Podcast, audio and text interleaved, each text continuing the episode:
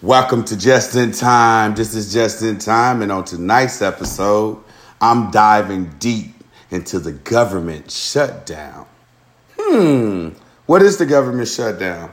To some people, they don't even know.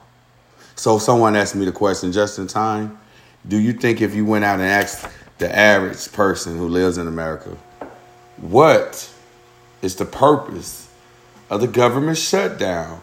And this is the answer you would get.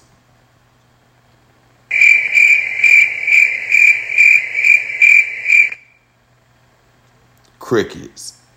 Because the average American don't know the purpose. Everyone know the wall plays a role, but the purpose of the government shutdown is when Cong- Congress cannot resume and resolve budget disagreement for the upcoming fiscal year, stopping all but federal service, such as federal employees, not including military personnel and necessary staff. Continuing until the government can negotiate and agree on a new budget bill. Listen, I know what budget bill means. As a father six, I budget every day. I budget every month. I budget before the budget. Because when you put things on paper, it shows you a picture. When you when you can account for every dollar that you have for whatever need, whatever want. And so we're talking about what is the purpose of the government shutdown? Simple. It's people coming together to agree for the best interest and the best entry interests of all. Everybody. That's why the government shutdown is happening because we have people we voted for who's playing a cat and mouse game and they really don't understand the life that they're impacting. I'm not here to blame President Trump. I'm not. He played his role because he's the leader at the top. I'm not here to even blame anyone. I'm just here to talk about something that I've been thinking about and have questions about. So the next question I was asked you, what really led up to the shutdown? Because I know it just can't be about the wall. It have to be about them numbers. Money. Money. So what led to the shutdown? So August 23rd, 2018, the U.S. Senate approved an 850 billion spending bill for the fiscal year 2018 that funded the Department of Defense, the Department of Labor, the Department of Human and Health Services. Came back September 18th, and it passed a short-term spending bill that funded other departments until December 7th.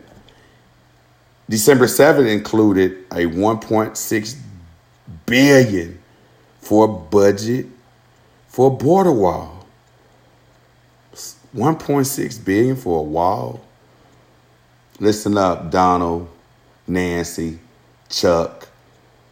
The Department of Education can use about 1.3 billion of that money across the world to continue to pour into programs post secondary, first gen, trio, gear up, and such and such and such on and on and on. McNair, you name it, Upward Bound. Whatever program that's in the Department of Education, they can use that 1.6 instead of using it on the wall, in my opinion. Congress then extended funding until December 21st. So then on December 11, 2018, they came back and they met with the president, meaning the Democrat. And Trump threatened to shut the government down if he didn't, if they didn't include five billion to build a wall. But the Democrat was like, hey man, we're not going there with you, Donald. Not today. The wall, there is no wall. And then they offered 1.3 billion to continue border security funding, meaning um, let's change the language Instead of calling it a wall, let's call it a, a fence. Let's call it a level. Let's let's let's call it a steel barrel. Let's call it something else besides a wall. And then the president said, "Hey, I ran my campaign on the wall, and the people who wear my hats, they want the wall. So guess what? I don't care about who's been affected by it. I'm going to get my wall. So it got me to thinking if they had all these meetings and they tossed out all these numbers in the billions to get this shutdown reopened, why we didn't agree? Why did it have to take 35 days? Okay? And then on the 19th of December 2018, the Senate approved the extension of the current spending bill until February, meaning they just added more debt to our debt. you know, I know the language. And then Trump said, you know what? I'm not signing anything. And then on December 28, December 20, 2018, the House of Representatives passed a bill that included funding to maintain existing barriers. Senate leaders tried to renegotiate and pass a new spending bill. At 7 p.m. Eastern Time, it became clear that once again the government was once again lost. They couldn't agree on anything. So, shut it down. And everybody's like, the president is throwing a temper tantrum, temper tantrum because he want money. He want to waste money on the wall. Well, I mean, he really don't want to waste money. He just want to give the people what he promised. You know, just like I'm a dad, we promise our kids something. He ran on something that he promised the people. You don't have to be the president to understand you got to keep your promise to your people, whoever they are. So his ideal is I don't care. My promise is top priority, not the government workers. My promise that I made on my campaign. I'm not budging. Okay. And so, just to give you a little bit of shutdown stats, meaning numbers, beginning December 21st, 2028 to January 25th, 2029, 35 days. Government shutdown. The longest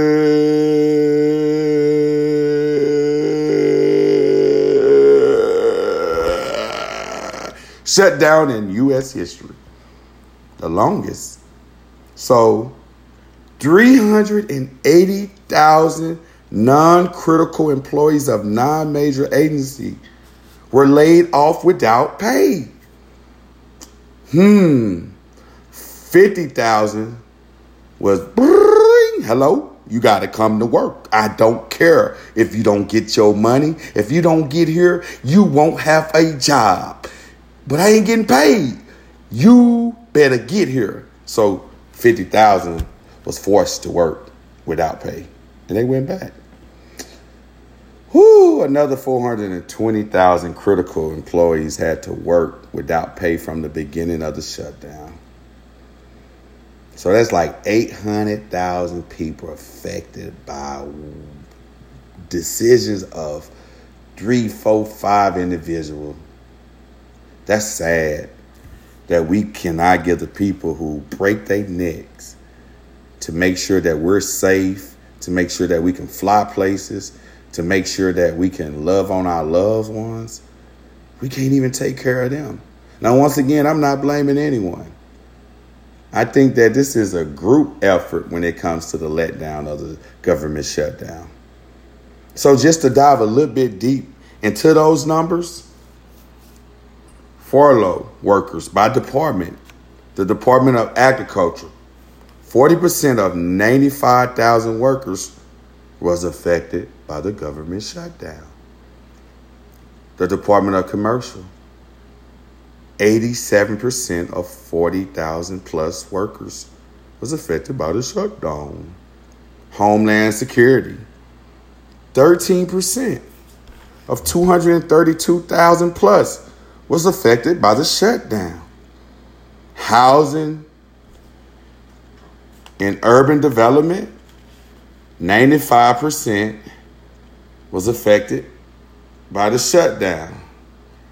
Okay? Department of Justice, 17% of 114,000 plus workers was affected by the shutdown. Department of Treasury, you know, the money, you know, the pyramid, the I, you know, IRS, taxes. 83% of 80,000 workers was shut down. Department of Transportation, 30% of 54,000 plus workers was shut down and affected by the shutout. Many small agencies and other administration was also shut down. And just think, I remember somebody said, man, you know, NASA was shut down. 85% of NASA employees were furloughed, meaning that they wasn't doing any research. They wasn't working. They couldn't. So we let down a lot of people who don't have to do anything with the decision. These are individuals who go to work every day to make a living, to protect us. And once again, not just the president, but everyone in Washington, D.C. who played a role in the shutdown and who's going to play a role in this other shutdown.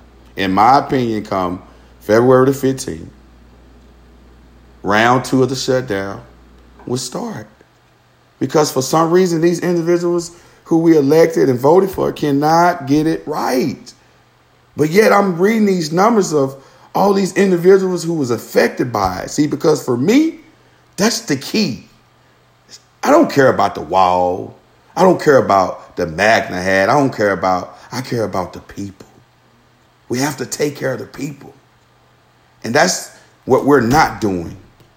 Every day we turn on TV, we hear a testimony of somebody who worked for the government who had to reach out and lost their homes, got evicted, couldn't buy food, had to go to food banks, had to reach out to people.